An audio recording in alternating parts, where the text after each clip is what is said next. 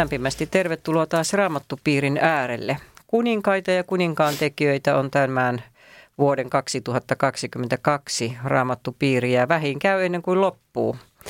Opintokerta 48, että ei ole enää montaa jäljellä, kun vuodessa on 52 viikkoa.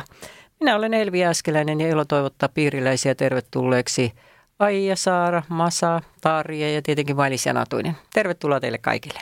Kiitos. Kiitos.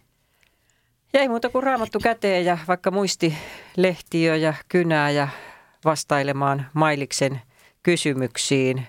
Aikamoinen liuta on kysymyksiä ja on myös aika traaginen ja surullinen luku meillä edessä. Lähdetään liikkeelle. Ole hyvä Mailis. Kiitos. Siis 48. opintokerta teema on Absalomin traaginen loppu – ja raamatun paikka on toinen, toisen Samuelin kirjan 18 luku. Ja taustaa.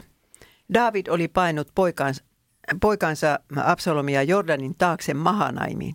Syttyi sota, jonka molemmilla puolilla taistelivat Davidin armeijan sotilaat. Davidin luo oli tässä vaiheessa kerääntynyt 3000 miestä. Minä päättelen sen siitä, että hän, hänellä oli kolme tuhannen miehen päällikköä täällä. Mutta Absalomin armeija oli moninkertainen siihen verrattuna. Aikaisemmin oli sanottu, se oli 12 000, mutta koska tässä sodassa kaatuu vielä enemmän ihmisiä, niin niitä oli varmaan vielä enemmän. Jos Absalom voittaisi, menettäisivät David ja hänen poikansa henkensä. Hiljennymme rukoukseen. Herra, pyydämme sinua, että sinä kirkastaisit meille, miksi tämä luku on kirjoitettu raamattuun ja mitä sinä haluat tällä – kauhealla tragedialla meille sanoa. Sinä näet kaikki ne vanhemmat, jotka rukoilevat epätoivoisesti lastensa puolesta, niin kuin varmasti Davidkin oli rukoillut. Anna sinä nyt joku lohdutus tämän luvun kautta juuri heille. Jeesuksen nimessä, aamen. Amen. No sitten mennään kysymyksiin, jakeet 1-5. Minä sanoin jo eiltä käsin, että se Joab, joka tässä esiintyy, on Davidin armeijan komentaja ja sisaren poika. Ja Abisa, joka tässä esiintyy, on Joabin veli. Ja Ittai on filistealainen soturi, joka oli siirtynyt miehineen Davidin puolelle ihan vähän aikaa sitten. No niin, sitten 1-5. Aloita sinä, Tarja. David katsasti mukanaan olevan sotaväen ja asetti sille tuhannen ja sadan päämiehet. Sitten hän lähetti väen taisteluun – kolmanneksen Joabin johdolla, kolmanneksen Joabin veljen Abisan johd- Serujan pojan johdolla ja kolmanneksen kat- katilaisen Ittain johdolla. Kuningas sanoi kansalle, minäkin lähden teidän kanssanne, mutta kansa vastasi, et lähde. Jos me joutuisimme pakenemaan, ei meihin kiinnitettäisi huomiota. Ja jos puolet meistä saisi surmansa, ei meistä silloinkaan väliitettäisi. Mutta sinä vastaat kymmentä tuhatta miestä – Siksi on nyt parempi, että sinä olet meille avuksi kaupungista käsin. Kuningas sanoi heille, minä teen, mitä te hyväksi näette, ja kuningas jäi seisomaan portin pieneen, kun kaikki väki lähti liikkeelle sadan ja tuhannen joukkoina. Mutta kuningas sanoi Joabille, Apisaille, Ittalle tämän käskyn. Kohdelkaa minun vuoksini varoen nuorta Absalomia. Koko kansa kuuli, kuinka kuningas antoi kaikille päälliköille käskyn Absalomista. Kiitos. Millaiseen tilanteeseen olisi jouduttu, jos David olisi itsekin lähtenyt sotaan tuona päivänä?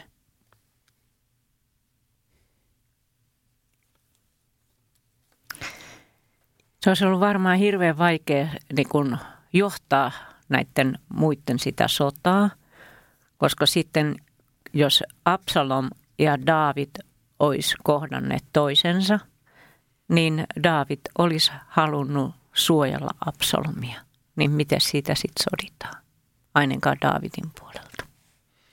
Mitäs muut sanoo? Toisaalta siinä oli tilanne, että kuningas oli mukana ja sotajoukot tai miehet olisi keskittynyt myös sen Daavidin suojeluun enemmän kuin vihollisen kohtaamiseen. Niin, kun he pitivät Davidia näin tärkeänä tässä. Niin, kyllähän Davidilla oli jo ikää, että olihan hän tietyllä tavalla niin kuin siitä – jo kuitenkin vetäytynyt siitä sellaisesta jokapäiväisestä sotimisesta ja kenties jokapäiväisestä harjoittelusta ja miehet tiesivät tämän. Mutta eihän sitä nyt voi kuninkaalle sanoa, että sä oot ihan kehä raakki, että älä, lähde mukaan. Niin, että ne näin kauniisti sanoo sen. Mm. Ja tottahan siinäkin myös varmaan on, että, että siellä tarvitaan hyvä strategi joukkojen takana, joka, joka tietää, että missä, koska varmastihan siellä meni sitten viestiviä taas näiden tuhannen päämiesten ja Davidin välillä. Tiedetään, mitä, mitä hän siellä tapahtuu ja kuningas tekee päätöksiä sen mukaan. Niin. Millaista tulevaisuutta David ehkä vielä toivoi Absalomille pyytäessään sotapäälliköitään säästämään tämän hengen? Tuossa Mä ainakin voisin kuvitella, että, että hän toivoi sitä, että, että Absalom katuu sitä, mitä, että on noussut isänsä vastaan ja, ja että heidän välinsä, välilleen tulee niin kuin rauha. Niin tuossa kun luit, siellä oli se nuorukainen Absalom. Että ajattelin, että tämä on vielä tämmöinen nuori mies, joka nyt tässä vähän mm. nuoren miehen niin kuin järjenjuoksulla ei, ei toimi ihan järkevästi. Niin, hän oli 30 ja 40 välillä, että ei hän nyt ihan nuori, mutta kuitenkin. Mä ajattelen, että ehkä David kuitenkin tajusi sen, että ei tässä nyt enää niin kuin samassa huushollissa voida asua, eikä edes välttämättä samassa valtiossakaan, mutta eihän Absalom lähtisi sitten vähän niin kuin maanpakoon. Niin voisi mennä Näin. sinne mummolaan. No siinä. Mm-hmm. Mm. No sitten jakeet 6-8. Masa, ole hyvä. Niin väki lähti kentälle Israelia vastaan ja taistelu tapahtui Efraimin metsässä. Siellä Daavidin palvelijat voittivat Israelin väen ja siellä oli sinä päivänä suuri mieshukka, 20 000 miestä. Ja taistelu levisi koko siihen seutuun ja metsä söi sinä päivänä enemmän väkeä kuin miekka. Kiitos. Sotatannerta sanotaan tekstissämme Efraimin metsäksi. Tämä on vähän ihmeellistä, koska Efraimin heimoalue sijaitsi Jordanin länsipuolella ja tässä ollaan sotimassa itäpuolella. Onko joku joskus kuullut tähän selitystä? Minä en tiedä yhtään mitään. Ne kutsu Efraimin metsäksi jotakin aluetta, joka ei ollut Efraimin alueella. No mä semmoisen lukenut, että siinä mahdollisesti kuitenkin olisi ollut näin, että niitä efraimilaisia asui muuallakin. Ihan totta. Joo. Että olisi levittäytynyt välillä. Niin, koska manasselaisiahan siellä asuu. Niin, niin. Miten metsäisessä vuoristossa sotiminen eroaa avoimella kentällä sotimisesta? No ainakin vauhti pitää olla pienempi siellä metsässä, eikä näkyvyys ei ole niin hyvä. Ei tiedä missä joku vaanii. Niin, että on vaikeampi erottaa kuka on oma puolelainen ja kuka, kuka on vihollinen. Ja ne, jotka on ketteriä sissejä, niin ne pärjää varmaan paremmin kuin isot tämmöiset niin kuin sotajoukot. No niin. Mitä tarkoittaa sanonta metsä nieli enemmän miehiä kuin miekka? Mihin miehet kuolevat? Siis täällä kuoli mieletön määrä ihmisiä, 20 000 henki, joista metsä nieli suurimman osan. Mulla tuli ekana mieleen, että puista ammuttiin nuolia. Niin ihan totta niin kuin raatteen tiellä. Niin, ja sitten olisiko rintamakarkuruutta ollut, no, kun on niin vaikea niin kuin toi sotiminen tuollaisessa puskassa, kun ei erota kuka on vihollinen ja kuka on oma puolellainen. Niin sinä katsot, että se, tämä ei tarkoitakaan, että ne kuoli? En mä tiedä. Joo. No mä ainakin ymmärtäisin kyllä, että ne kuoli, mutta en mä ymmärrä, että miten voisi metsän, niin kuin metsän itsensä takia kuolla kun sä kuvittelet suomalaista metsää. Mm. Mutta ajattelepa sitten semmoista metsää, missä on sitä louhikkoa ja vuoristoa ja rotkoja ja, ja kaikkea tämmöistä. Siellä varmaan pudotaan sitten kivenkoloihin ja, tai kalliolta alas ja tällaista varomattomuudessa tai taistelun tuoksinassa. Ja tulee mieleen Taru Sormusten herrasta elokuvien taistelukohtaukset jossa vuoristossa, niin näinhän siinä käy. Ja, ja pudotaan rotkoihin ja Mm. Ja ainakin sillä tavalla, että jos vauhdissa peräännytään, niin kuin, että jos Daavidin joukot rupeaa olemaan niin kuin voiton puolella ja Absalomin niin kuin häviöllä, niin sitten se, se, se, niin kuin, se perääntyminen tapahtuu niin kuin paniikissa, niin silloin se on tietysti niin kuin mahdollista, että siellä sitten mennään, mennään rotkoissa ihan miten tahtoo. Ja... No miten se on? Kun tässä kumminkin Absalom ratsastaa muulilla. Te, tehän muistatte, että hän oli hankkinut se hevosvaljakon, kun hän oli siellä maanpaossa mummolassa. Hevosia ei ollut nähty sitä ennen äh, Jerusalemissa, mutta hänellä oli. Mutta hän ei nyt tullut kuitenkaan hevosten kanssa sotaan, kun muuli, muulilla ratsasti. Että jos siellä oli enemmänkin näitä muulilla ratsastajia, niin mitä se vaikutti tähän taisteluun? Kun metsässä ratsastetaan muulilla.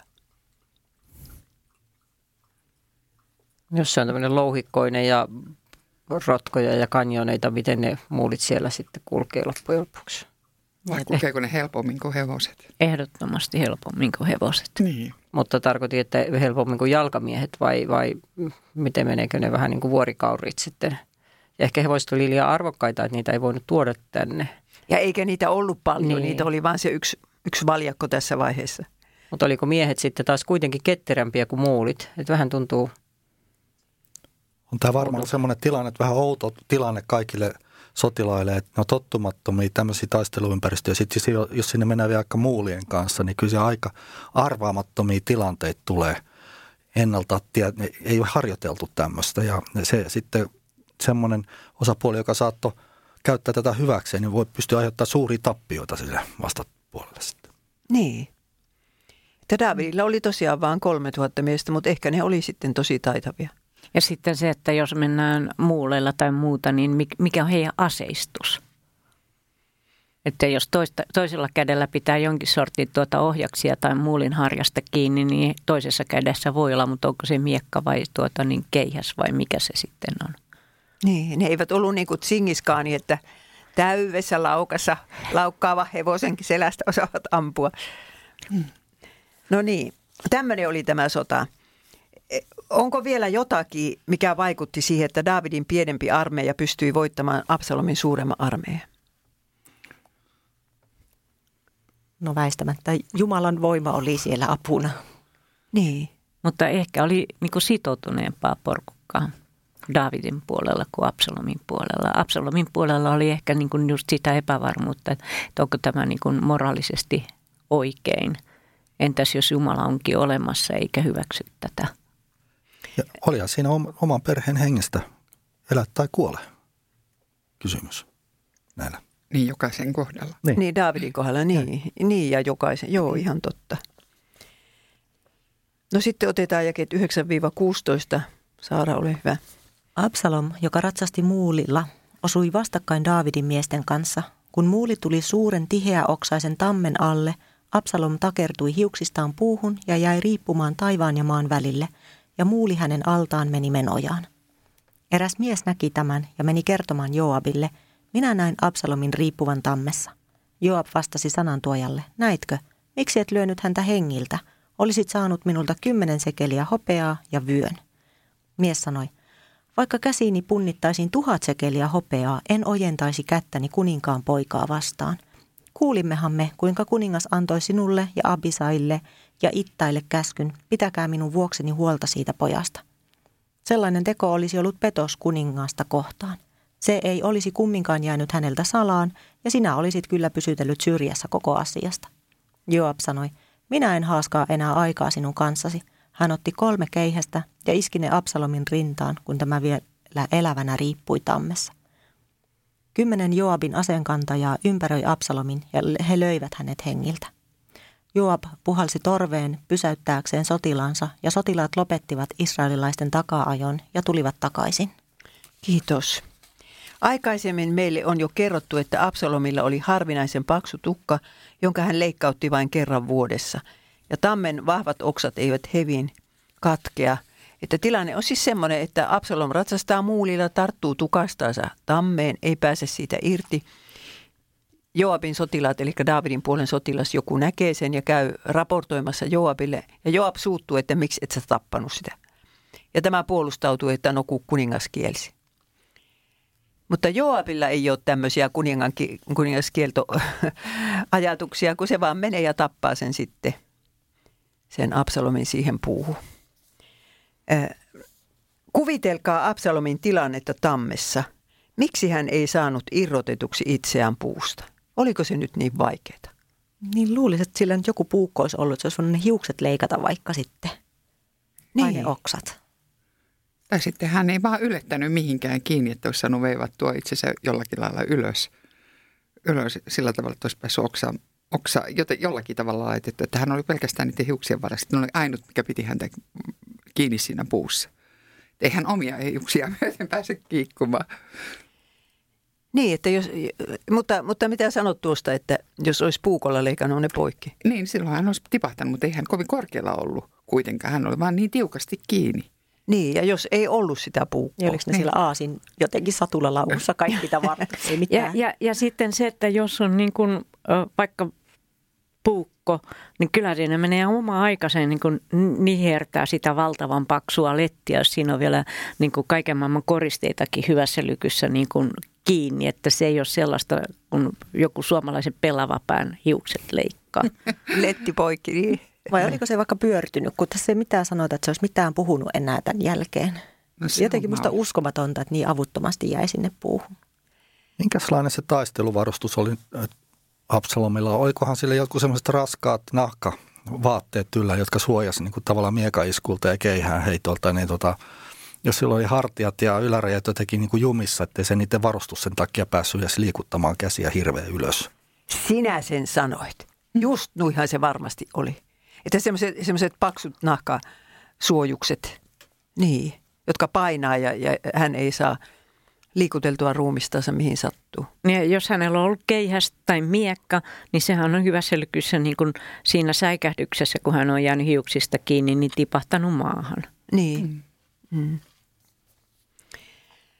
No, miksi Herra ei antanut Absalomin kuolla kertaslaagilla, vaikkapa niin, että joku olisi ampunut nuolen hänen selkäänsä? Herra antoi Absalomille aikaa tehdä parannusta. Niin. Tuotako mieltä oot? No näin mä ajattelisin. Mm. Kun Absalom ei puhu tässä mitään, että, mutta niin, toivottavasti teki parannusta. Eikä, ra- eikä raamattu myöskään kerro Mm. mm. Absalomin ajatuksista. Ei kerrokaan, mutta, mutta tämä on tärkeä kysymys, että minkä mm. takia Herra ei, ei antanut sen tapahtua niin kuin monelle muulle, että nuoli selkää ja henki mm. pois. Kun ei tässä semmoistakaan oikein ole mun mielestä vire, virettä, mitä raamatussa nyt kerrotaan, että, että Absalomia olisi jotenkin häpäisty tai jotain tämmöistä. Että vaikka hänen nyt iskettiin ensin Joob kolme keihästä ja sitten vielä kymmenen asenkantaja tuli siihen, mutta se nyt oli semmoinen sota, sotatilanne, että Mutta siinäkin meni jonkin aikaa ennen kuin toi, joka oli nähnyt Absalomin Mm. mm. roikkuvassa, niin ennen kuin se pääsi niin kuin sotapäällikön puheille, että se kertoi, että kyllähän siinä nyt menee varmaan ainakin muutama kymmenen minuuttia ennen kuin sitten tulee niin kuin keihäitten kanssa siihen Absalomin Niin, tappamaan. Kyllä siinä meni varmaan, oletan, että saattoi mennä yli puoli tuntiakin. Millaiset ajatukset pyörivät ehkä Absalomin päässä sen mahdollisen puolituntisen aikana, kun hän tajusi tulleensa nähdyksi? Mitä hän ajatteli elämästään, veljensä murhasta, kapinasta isänsä vastaan ja niin poispäin? Mutta mielenkiintoista on myös se, että tässä ei ole missään niin kuin niitä Absalomin omia sotilaita. Ei Niin. ole, kukaan ei ole puolustamassa Absalomia, ei yhden yhtäkään, vaikka armeijalla oli alun perin niin kuin suurempi. Että tässä on nyt vaan niin kuin Daavidin sotilaat tässä Absalomin ympärillä. No olisiko se sitten ollut niin, että muilla ei ollut muulia, että se pääsi niin kuin sen muulinsa kanssa vähän nopeammin johonkin? Mm. Tai että se oli täyskaos. Joo, mutta tuota niin, se antaa varmaan Absalomille sen oman rauhansa miettiä nyt tässä sitä omaa elämänsä. Että siinä ei ollut niitä hänen tyyppejä. Ja olisihan se päässyt heti sitä pois, jos sinne olisi joku, joku hänen mm. sotilansa ilmestynyt. Niin.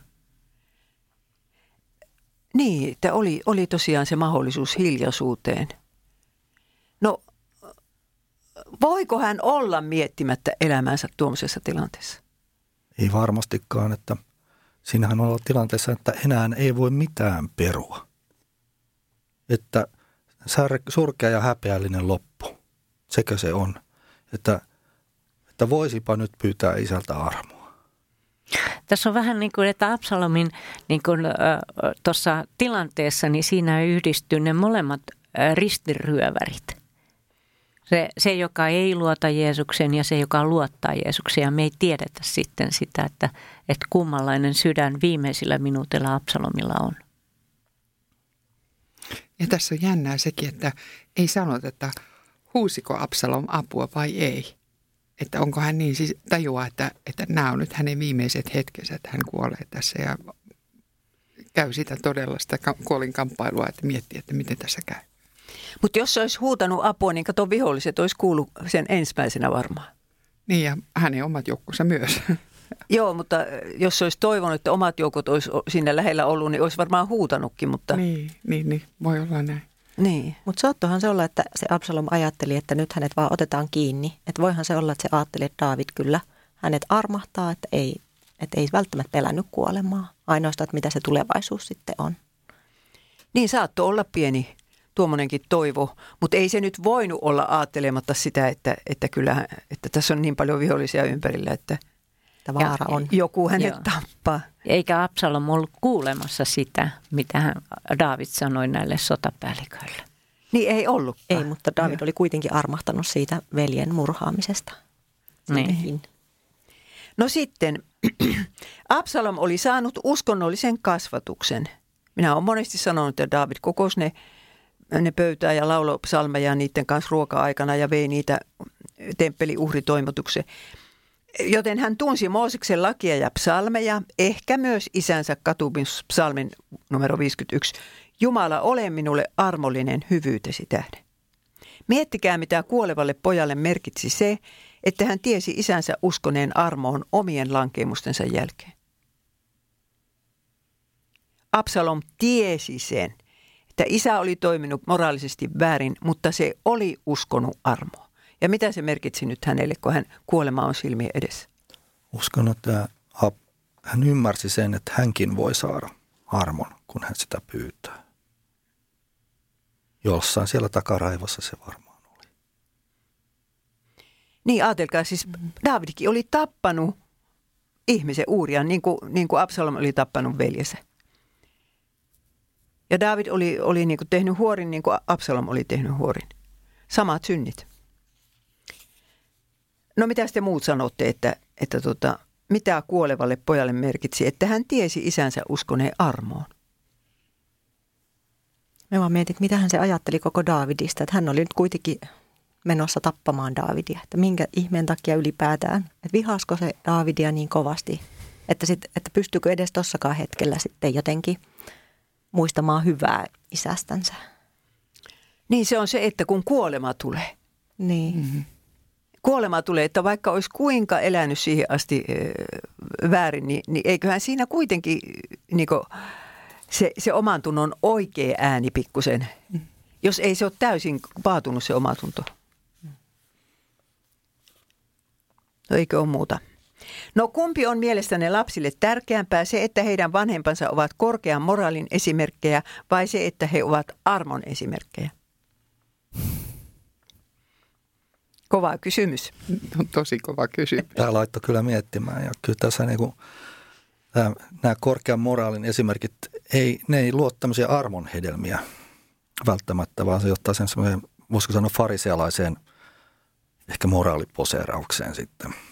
Ja, ja, ja lapset saattaa ehkä vaatia vanhemmilta enemmän kuin muilta ihmistä yleensä tässä tilanteessa, jos, jos pitää olla tämmöisiä niin kuin lain esi, moraalin esimerkkejä. Että isä ei yllä siihen kuitenkaan. Niin, joo. Niin. Ja sitten se, että lapset vaistoo niin kuin aitouden, että, että, että näennäisarmo, niin sekään ei mene läpi, vaan se täytyy, lapset vaistoo sen, että se tulee niin kuin sydämestä ja sillä tarkoitetaan sitä, mitä sanotaan. Niin. Niin, että olisihan se ihanaa, jos lapset vois ihailla isänsä ja äitiänsä joka asiassa. Voi, mulla on niin täydellisen ihana äiti. Mutta kun sitä ei koskaan tapahdu, aina sieltä ne viat löytyy. Niin eikö se ole ihanaa, että sitten voi antaa se armo esimerkki? Että se isä tai äiti kumminkin uskoo ristin armoa. Että kyllä mä voin omista vanhemmistani sen sanoa, että niin ne tekivät. Luetaan jäi 13 molemmista käännöksistä. Minä luen nyt ensin tästä uudesta, niin sitten joku saa lukea vanhasta. 13. Kun tämä sotilas puolustautuu, sanoo, sellainen teko olisi ollut petos kuningasta kohtaan. Se ei kumminkaan olisi pysynyt häneltä salassa ja sinä olisit kyllä pysytellyt syrjässä. Tämä sotilas puolustautuu, että miksi ei hän tappanut sitä Absalomia. No, luepa sinä kansanraamatusta. Ää, olisiko voinut tehdä niin väärin kuningasta kohtaan? Ja häneltä hän ei pysy mikään, mikään häneltähän ei mikään pysy salassa, mutta sinä kyllä olisit pysytellyt syrjässä. Niin. Mitä se Joabista osoittaa, että hän uskalsi uhmata Daavidin käskyä, vaikka muut sotilaat pitivät Absalomin vahingoittamista petoksena kuningasta kohtaan? Miten tämä äh, Joab uskalsi ottaa ja kolme keihästä ja iskee sen rintaan? Se varmaan ajatteli jotenkin sotaa strategisesti mm. järjellä eikä mitenkään tunteella. Ja luotti sitten Daavidiin, että Daavid ei kuitenkaan häntä niin kuin siitä rankase. Niin, että sota ei lopu niin kauan, kun, kun, niin kun sekä Absalom että Daavid on hengissä, niin joo, ajatteli varmaan sillä mm. Eikä venytteli vähän rajoja. Hän katsoi, että ei, ei tässä Daavid häntä voi mitenkään rangaista. Että hän sillä tavalla myös vähän vähätteli Daavidia suhteessa itteensä. Niin, niin kuin se oli tehnyt monta kertaa ennenkin. Ja se oli Joab, joka tämä Absalomi hommas sieltä mummolasta. Muistatteko? Mm-hmm. Oikein Juonen kanssa yhden, yhden vanhan vaimon siihen kutsui näitä juttuja kehräämään. Ja nyt se sitten tappaa sen. Ja tuota, minkä takia pitää vielä sitten kymmenen Joabin asenkantajan että eikö se ollut kuollutkaan sitten vielä niihin kolmeen keihäiseen? Mitä te sanotte tuosta jakeesta 15? Kymmenen Joabin asenkantaja ympäröi Absalomin ja he löivät hänet hengiltä. Mä luulen näin, että hän ei ollut vielä hengiltä pois. Sitten oli nämä kymmenen iskua. Mutta miksi niitä tarvittiin näin hirveän monta? Mä ajattelin, että yritetäänkö tästä tehdä vähän nyt tämmöinen, että sitten ei niinku tiedetä, että kuka se varsinaisesti oli se surmaaja. Mm. Vai oliko se joku kenen se, syy se on? Vai oliko se joku tämmöinen näin ikään, että nyt tähän loppuu tämä sota. Että tämä on niin kuin se viimeinen sillaus, johon mahdollisimman moni halusi osallistua. Vähän semmoinen tuntuu, että joukkoraivo purkautui, että niin. jännittynyt tilanne, joka saatu, nyt sai, sai sen lopun sitten tässä. Mm. Tässä sanotaan vielä, että kymmenen nuorta miestä. Niin. No sitten otetaan jakeet 17-18. Onko se Masa vai kuka? Kun se on mun vuoro. No sinä, joo. He ottivat Absalomin ruumiin, viskasivat sen metsää, metsässä suureen kuoppaan ja kasasivat sen päälle valtavan kiviröykkiön. Mutta israelilaiset pakenivat kukin kotinsa. Absalom oli eläessään pystyttänyt itselleen kuninkaan laakson muistomerkin. Hän oli näet sanonut, minulla ei ole poikaa, joka säilyttäisi nimeni muiston. Muistomerkille hän antoi oman nimensä – ja sitä kutsutaan vielä tänäkin päivänä Absalomin patsaaksi. Kiitos. Vain rosvot haudattiin Israelissa kuoppaan heittämällä. Etenkin tämmöisen ei ole hautausmaa eikä mikään. Keskelle metsää. Absalomin muistomerkki seisoi Jerusalemin kupeessa vielä ajanlaskumeen alussa, sanoo, sanoo Josefus. Jeesuskin siis näki sen, mutta tämä nykyinen Absalomin hauta Jerusalemissa, se ei ole aito. Miksi Joab tahtoi haudata Absalomin metsään suuren kiviröykkiön alle eikä jättänyt tätä isänsä haudattavaksi?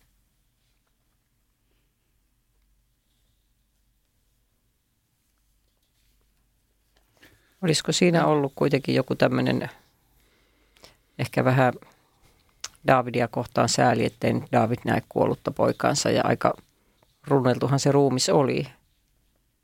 Ja sitten toinen oli ehkä se, että Joab ei halunnut, että David rupeaa järjestämään suuria itkiäisiä ja suuria hautajaisia tässä tilanteessa, jossa nyt on kuitenkin niin kuin pelastettu Davidin kuninkuus ja Davidin henki.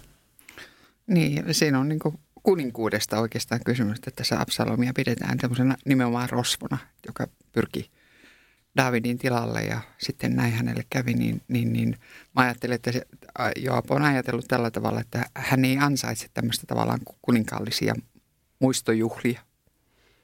Kyllä se Joab monesta asiasta päätti tuossa valtakunnassa. Kyllä.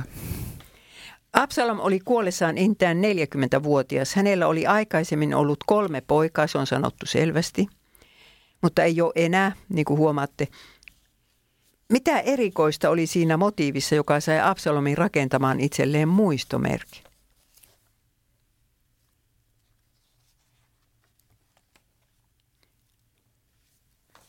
Yleensähän muistomerkit pystytettiin kuolleelle. Eihän niitä ni, niin kuin eläville pystytetty. Mutta Absalom jotenkin halusi varmistaa sen, että hänet muistetaan. Mm. Sitten hän oli kuitenkin siinä vaiheessa vasta kuninkaan poika, että hän ollut kuningas siinä vaiheessa, kun muistomerkki pystytettiin. Se kertoo jotenkin sitä Absalomin mielenlaadusta, että hän näki jo itsensä suurmiehenä ilman mitään näyttöjä varsinaisesti. Että hän halusi olla jo palvonnan kohde ja hän oikeastaan ajatteli varmaan, että hän on jo palvonnan kohde. Mm.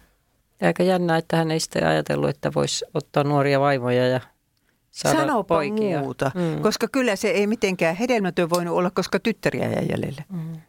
Että kyllä mä ihmettelen, jos tämä mies pitäytyy yhteen naiseen. Siinä voidaan sitten siinä kohtaa nostaa hattua. No mitä luulette Jeesuksen ajatelleen, kun hän kulki Absalomin muistomerkin ohitse Jerusalemissa? Mitä Jeesus ajatteli tästä kaukaisesta sukulaisestansa? No Jeesus tiesi, että tekikö Absalom parannusta siinä puussa niissä hetkissä, mitkä oli, oli vai eikö tehnyt. Niin, sen Jeesus tiesi. Mutta toisaalta se Absalomin muistomerkki muistutti siitä, että kuinka käy vallan himon, himoiselle ihmiselle. Mm. Eikö se ole niin, että huskas juutalainen viskaa kivelästä ja nykyistä Absalomin hautaa aina ohi kulkiessa? Eikö se ole näin? Joo. No otetaan sitten jakeet 19-23. Ja Ahimaas, Saadokin poika, sanoi, minä juoksen saattamaan kuninkaalle sen ilosanoman, että Herra on auttanut hänet hänen vihollistensa käsistä oikeuteensa. Mutta Joab sanoi hänelle, tänä päivänä et ole ilosanoman saattaja, jonakin muuna päivänä saattaneet ilosanoman, mutta tänä päivänä et saata ilosanomaa, sillä onhan kuninkaan poika kuollut. Sitten Joab sanoi eräälle etiopialaiselle, mene ja ilmoita kuninkaalle, mitä olet nähnyt. Niin etiopialainen kumarsi Joabille ja lähti juoksemaan. Mutta Ahimaas, Saadokin poika, sanoi taas Joabille, tulkoon mitä tahansa, mutta minä juoksen etiopialaisen jälkeen. Joab sanoi, miksi sinä juoksisit poikani, eihän sinulle siitä ilosanoman saattajan palkkaa tulee. Tulkoon mitä tahansa, mutta minä juoksen. Silloin hän sanoi hänelle, juokse sitten. Niin Ahimas lähti juoksemaan lakeuden tietä ja sivuutti etiopialaisen. Mistä se on osoitusta, että nämä asiat on kirjoitettu näin yksityiskohtaisesti Samuelin kirjoihin? Kuka juoksee eellä ja kuka pyytää, että saanko juosta? Ja... Mistä tämä osoituksena? No oliko se just tämä Ahimaas, ketä Mailis arveli? Hän on just siis se niin, papin poika. Niin, että joku paikalla oli ja hän tämän on kirjoittanut. Niin, että tämä on historia. Tämä ei ole mitään keksittyä tarinaa. Ei tällaista voisi niin kuin keksiä, jos mm. tämä ei olisi oikeasti tapahtunut. Kyllä. Äh, luke, hetkinen. Äh, siis tämä sama Ahimaas oli piiloutunut sinne kaivoon – ja toimittanut Davidille viesti ensimmäiseen yöpymispaikkaan. Miksi Joab tahtoi estää papinpoikaa viemästä sanomaa Davidille? Miksi hän halusi ehdottomasti antaa sen sille afrikkalaiselle orjalle? Jos ajatteli, että viestin vie surmataan, niin orjalla ei ole väliä. Että David tappasi se ahimasi. Niin, tai joku muu siinä Davidin lähellä oleva. Onko, onko tässä niin kuin kuitenkin tässä, tässä, niin kuin tässä viestien sävyssä niin kuin eroa siinä mielessä, että, että tässä tuolta etiopialaiselta pyydetään, että hän viesi sen surusanoman. Ja tuota niin, a, a, tämä Ahimais olisi vienyt, vienyt ilosanoman siitä voitosta. Että se oli vähän se, että halusi järjestää nämä viestien järjestyksen oikein. Eh, mutta Joab oli sitä mieltä, että ei Ahimaisin pitäisi mennä ollenkaan. Ahimais työntyi itse siihen, että Joab halusi ehdottomasti, että se on tämä ulkomaalainen, joka vie tämän viestin. Että minä en kyllä ymmärrä, mikä tässä on takana. Tässä on aika jännästi, kun tämä Joab sanoo tälle etiopialaiselle, että mene ja ilmoita kuninkaalle, mitä olet nähnyt. Että tavallaan niin kuin Joas ei, tai Joab ei sano niin kuin sitä viestiä suusanallisesti. Hän, hän vaan että kerro, että, tai sano näin ja näin ja näin. Että hän pyytää vain etiopilaista kertomaan omin sanoin, mitä etiopilainen on nähnyt. Joo. Niin, että siihen ei tule niin kuin mitään semmoisia tunnelatauksia eikä mm. maalauksia, vaan että se on lyhyt raportti. Ja sitten toisekseen, niin etiopialaisethan on aina ollut kovia juoksemaan, että siinä mielessä niin kuin valintahan voi olla ihan niin kuin silleenkin luonteva. Mutta Ahimas kuitenkin sivutti etiopialaisen. Se oli se oli ollut Jukolan viestissä, se osasi lukea paremmin maastoa. Siis tämä, tämä papin poika oli kyllä, sillä oli kova kunto. Niin. Se lähti paljon myöhemmin ja se siitä huolimatta saapui ekana. No miksi Ahimaas halusi ehdottomasti ilmoittaa Davidille sota, sodan lopputuloksen?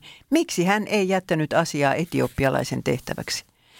Kun, hän sanoo, sanoo näin, että kävi kuinka kävi, minä juoksen nuubialaisen perään, siis etiopialais. Kävi kuinka kävi, minä juoksen, hän sanoo kahteen kertaan. Mulla on semmoinen olo, että toi Ahimaas on vielä joku pojan nulikka. Se ei ole ihan vielä täyskasvunen mies, että silloin intoa riittää. Ja kun se on kerran ollut viestinviejänä silloin sieltä, sieltä, sieltä äh, mitä Huusai sanoi, niin se ajattelee, että nyt se on, se on edelleenkin hänen etuoikeus viedä niitä viestejä. Ja hän varmaan jotenkin ajatteli, että David ilahtuu tästä, että tämä on hyvä uutinen. Äh. Eikä ymmärtänyt, että ei tietenkään. Niin. Hän, hän oli niin iloinen ja halusi vaan tuottaa sitä iloa Davidille, eikä ymmärtänyt sitä koko, kokonaisuutta, mitä siinä tapahtui. Ei varmaan ollut itsellä vielä poikia. Että olisi tajunnut, miltä se tuntuu, jos se kuolee se poika. Mm. Mm. Mutta sitten näissä jakeissa puhutaan ilosanomasta oikeastaan enemmän kuin missään muualla vanhassa testamentissa, että uudessa käännöksessä esimerkiksi sanotaan hyviä tietoja, niin siinä on aina hebreassa, että ilosanoma. Niin kahtokaas, mitä nämä jakeet 19-23 puhuvat ilosanomasta.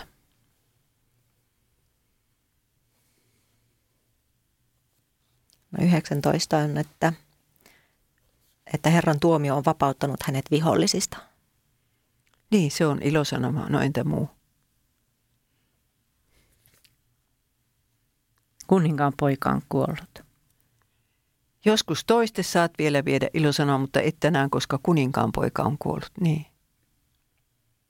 Aatelkaapa sitä. No nä, nä, näistä, näistä niin tulee yhtäkkiä niin kuva niin siitä, mitä tapahtuu Kolkatalla. No se... Jeesus, Jeesus niin voitti kuolemallaan pahan vallan, vapautti viho, vihollisista. Ja, ja samalla Jeesus kuninkaan poika oli kuollut. Niin. Ja se on meille ilosanoma. Niin, mutta tuolloin se mm. ei ollut Daavidille ilo, ilo, ilosanoma. Niin, että, että samaten kuin taivaallinen isä taivaassa sen, sen pitkäperjantain siellä istuu, niin ei se varmaan hänelle ilosanoma ollut, mitä Jeesukselle tapahtuu, niin kuin se meille on. No sitten otetaan vielä jakeet 24 32 ensin. Se mun vuoro, joo. David istui kahden portin välissä ja tähysteen meni portin katolle muurin päälle. Kun hän kootti katsensa, hän näki yksinään juoksevan miehen. Tähysteen huusi ja ilmoitti siitä kuninkaalle. Kuningas sanoi, jos hän on yksin, hänellä on hyviä uutisia. Miehen tullessa Yhä lähemmäksi täystä näki toisenkin juoksevan miehen ja huusi portivartijalle, minä näin toisenkin yksinään juoksevan miehen. Kuningas sanoi, hänkin tuo hyviä uutisia. Täystäjä sanoi, ensimmäinen näyttää minusta juoksevan niin kuin Ahimaas, Saadokin poika. Kuningas sanoi, hän on hyvä mies, hän tuo tullessaan hyviä uutisia. Ahimaas huusi kuninkaalle, rauhaa. Sitten hän heittäytyi kasvoilleen maahan kuninkaan eteen ja sanoi, siunattu olkoon Herra, sinun Jumalasi, joka on antanut käsisi ne miehet, jotka nostivat kätensä Herraani kuningasta vastaan. Kuningas kysyi, voiko nuorkainen Absalom hyvin? Ahimas vastasi, kun kuninkaan palvelija Joab lähetti minut palvelijasi, minä näin suuren väkijoukon, mutta en tiedä mistä oli kysymys. Kuningas sanoi, siirry syrjään ja seiso siellä. Ahimas siirtyi syrjään ja jäi sinne seisomaan. Sitten kuusilain, kuusilainen tuli perille ja sanoi, ilosanoma herralleni, kuninkaalle, Herra on tänä päivänä auttanut sinut oikeutesi kaikkien niiden käsistä, jotka ovat nousseet sinua vastaan. Kuningas kysyi kuusilaiselta, oiko nuorukainen Absalom hyvin? Kuusilainen vastasi, käyköön herrani ja kuninkaan vihollisille ja kaikille, jotka nousevat sinua vastaan tehdäkseen sinulle pahaa, niin kuin on käynyt sille nuorukaiselle. Siihen asti, kiitos. Siis kuusilainen, se on vielä yksi vanha nimi afrikkalaiselle, että nuubialainen, etiopialainen ja kuusilainen, kaikki on sama mies tässä. No, mitä ajattelette Davidin repliikeistä, kun katsotte tämän keskustelun? Tässä on kahdeksan jaetta. Että jos mies on yksin, hän tuo hyviä tietoja. Tässäkin on se ilosanoma. Ja hänkin tuo hyviä tietoja, ilosanoma. Ja sitten hän, vielä 27. Hän on hyvä mies. Hän tuo varmasti hyviä tietoja, ilosanoma. Ja niin poispäin. Mitä te ajattelette tästä Davidin keskusteluista? Mitä ne hänestä osoittavat? Valtava luottamus Jumala, kun ajatellaan, että, että Davidilla oli 3000 sotilasta ja Absalomilla täytyy olla kymmeniä tuhansia, jos sanottiin, että sieltä jo 20 000 niin kuin kuoli vähintään siellä tammistossa. Niin. Niin mieletön niin kuin tämmöinen luottamus siihen, että tuota Jumala kääntää, kääntää niin kuin asiat parhain päin, kun se nä- näkee, että viestiviejät tulee ja että, että se on täytyy olla ilosanoma. Tai ainakin hän halusi uskoa niin, vaikka ei sitten olisikaan ihan täysin luottanut. Mutta siis pitikö David ilosanomana sitä viestiä, joka sieltä loppujen lopuksi tuli? Hän oli aika kiinnostunut tietämään sitä, miten Absalom voi. Hän tiedustelee ensimmäiseltä ja sitten kysyi toiseltakin. Eli hän oli hädissään sitä omasta pojastaan. Mun mielestä se, on, se niin kuin näkyy tässä. Niin ja sen takia hän niin kuin halusi toivoa parasta. Niin, hän halusi toivoa parasta. Varmaan David tulkit sen, että voitto on sitten vasta, kun Absalom on selvinnyt hengissä. Niin. Niin, että ei se ole mikään ilosanoma, jos, jos se ei ole selvinnyt hengissä. Eli niin. toisin sanoen, mitä, mitä David tässä ajatteli omista sotilaistaan? Viisi niistä, kunhan poikani Absalom olisi hengissä. Melkein tulee semmoinen olo, että... Onko tämä reilua teidän mielestä? Aika, Vaik- aika inhimillistä ainakin. Niin. niin. Ajatelkaa, jos se olisi teidän lapsi, jota te jännäisitte koko päivä, että tuleeko se hengissä kotiin vai ei. Voi moni äiti voi tänä päivänä ottaa uutisia lapsesta ja miehestään tuolla.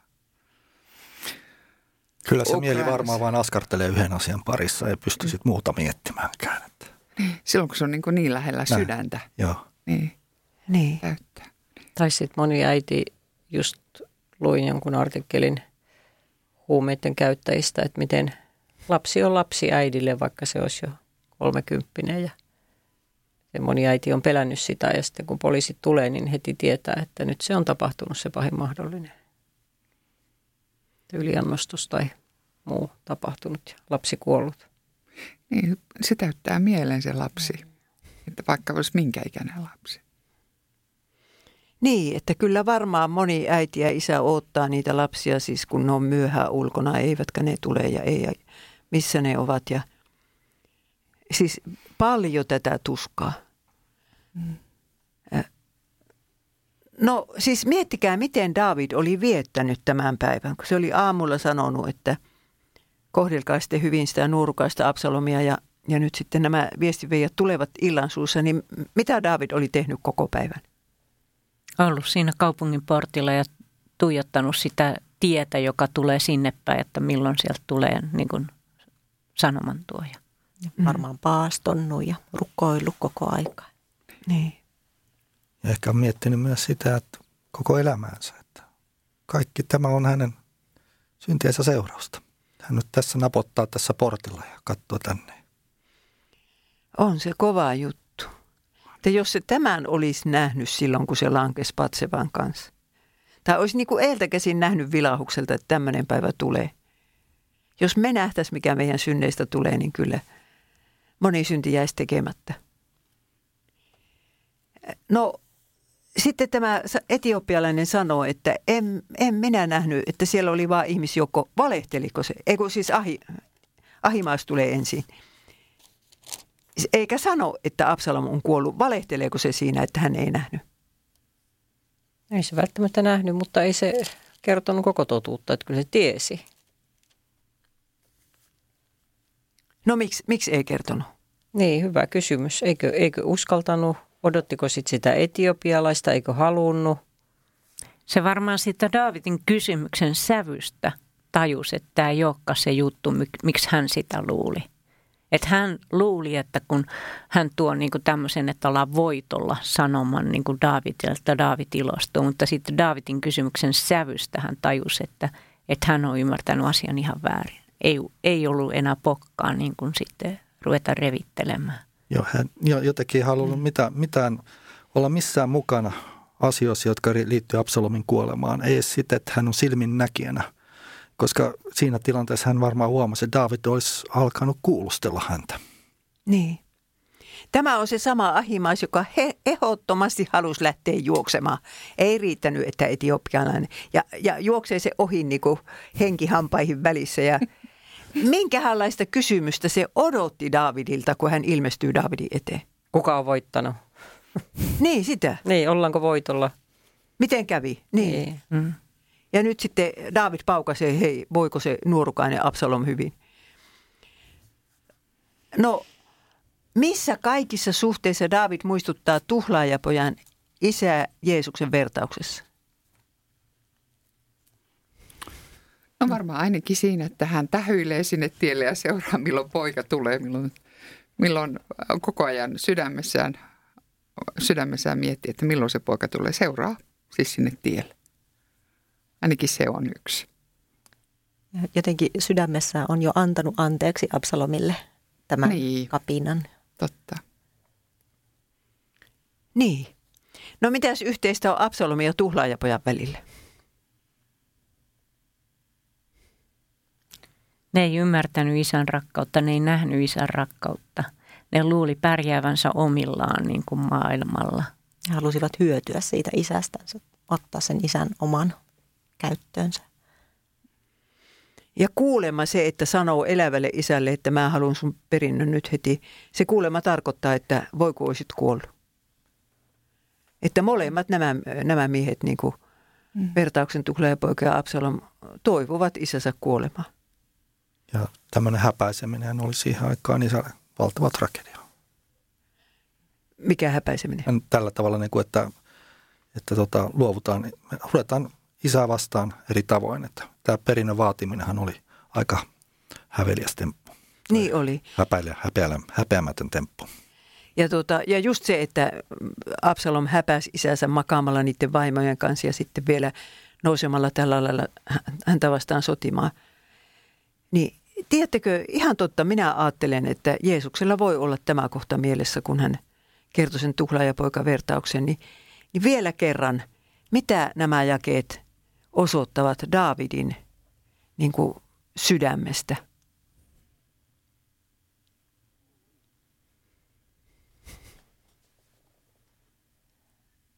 Anteeksi antavainen sydän. Armahtava. Rakastava. Ja se oli varmaan, koska David itse oli saanut niin paljon anteeksi.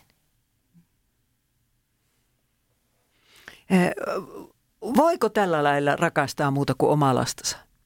Että onko tämä se isän sydän ja äidin sydän? Että vaikka, vaikka niin kuin se suunnittelee minun murhaamista, niin minä vaan rakastan sitä. Vai onko tämä nyt vain Jumalan sydän?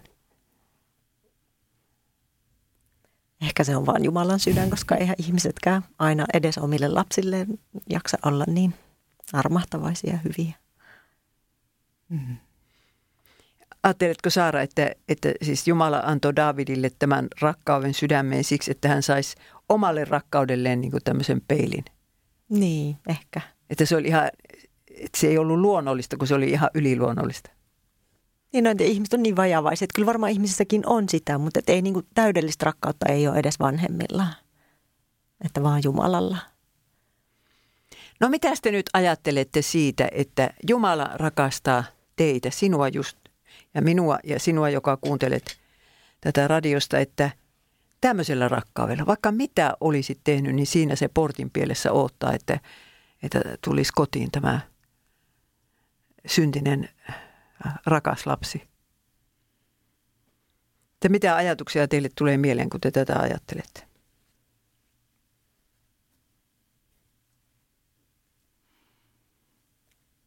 onhan se ihan uskomatonta, että Jumala on sellainen. Mä vielä, Meidän- anteeksi. Niin, olipa. Joo, tota isän sydäntä mä tuossa mietin, että kyllä toisaalta mä luulen, että kyllä ihminenkin on Jumalan luotuna niin kuin tarkoitettu antamaan semmoista rakkautta, että hän voi, isä tai äiti voi unohtaa kaiken, kaiken kun on kysymyksessä oma lapsi. Ja se on jo- jollain tavalla niin kuvastaa niin kuin Jumalan rakkautta. Niin. Ja mä uskon, mul- mä ajattelen, että kuitenkin jo kaikissa ihmisissä on tämä. Mä, äh, mulle tuli mieleen se, että, että tuota, oikeastaan niin tämä kuvaa hirveän hyvin, minkälainen kristittyjen Jumala on. Että hän pystyy rakastamaan, vaikka me oltaisiin minkälaisia. Ja hän rakastaa meitä ja on antanut oman poikansakin meidän jokaisen puolesta, meidän syntien puolesta. Oltiin me minkälaisia hyvänsä. Oltiin tehty mitä tahansa. Niin. No vielä on tämä kysymys, vaikka me ollaan sitä kyllä tässä koko ajan käsitelty. Missä Jeesus on tässä luvussa? Vieläkö haluatte lisätä jotakin?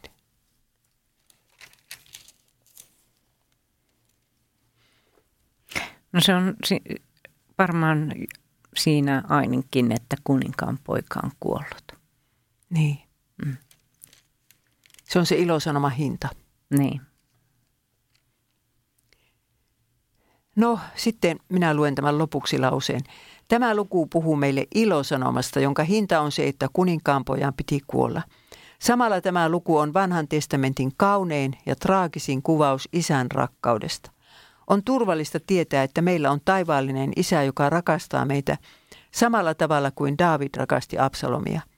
Näin hän rakastaa sitäkin sinun läheistäsi, jonka puolesta sinä hätää kannat, ja tahtoo antaa hänelle tilaisuuden parannuksen tekoon, vaikka viime het- hetkellä, niin kuin hän antoi Absalomille. Kiitos Mailis. Näin saimme päätökseen tämänkertaisen jakson. Absalomin kuolema. Paljonhan tämä antoi semmoista ajattelemisen aihetta ja pohdintaa ja sitä, että mikä se isän ja äidin hätä ja tuska on niistä lapsista, jotka omilla teillänsä menevät. Kiitos Tarja, Masa, Saara, Aija. Minä olen Helvi. Ja onko se niin, että seuraavaksi käymme lukuun 19 Kyllä vaan. viikon kuluttua? Joo. Ei ole enää montaa lukua jäljellä tätä, niin kuin ei ole tätä vuotta 2022kaan. Tämähän on se ensi, ensiesityksen vuosi, jos herra radiota suoni. Tiedä, koska tulee uudelleen radiosta, mutta sieltä ohjelmakirjastosta Patmos Plus-palvelustahan nämä ovat kuunneltavissa. Ja ensi vuodella sitten lähdetään maan ääriin asti. Kerropas Mailis, mihin raamatun kirjoihin hypätään. Niin meillä on kaksi osaa siinä. Ensin vanhan testamentin lähetyssaarnaaja Joona ja sitten apostolien teot. Mielenkiintoisia raamattupiirejä on edessä ensi vuonnakin ja kiitollisia olemme Jumalalle, että hän on tällaisen mahdollisuuden antanut. Ja rukoilkaa ystävät, että voisiko sinun kotisi olla vaikka raamattupiirin pitämisen paikka. On hyvä opetella tämmöisiä taitoja silloin, kun vielä on, on mahdollista. Minä olen Helvi Jäskeläinen ja viikon kuluttua, jos hyvä Jumala suo, niin kohtaamme näissä merkeissä. Jumalan suurta siunausta.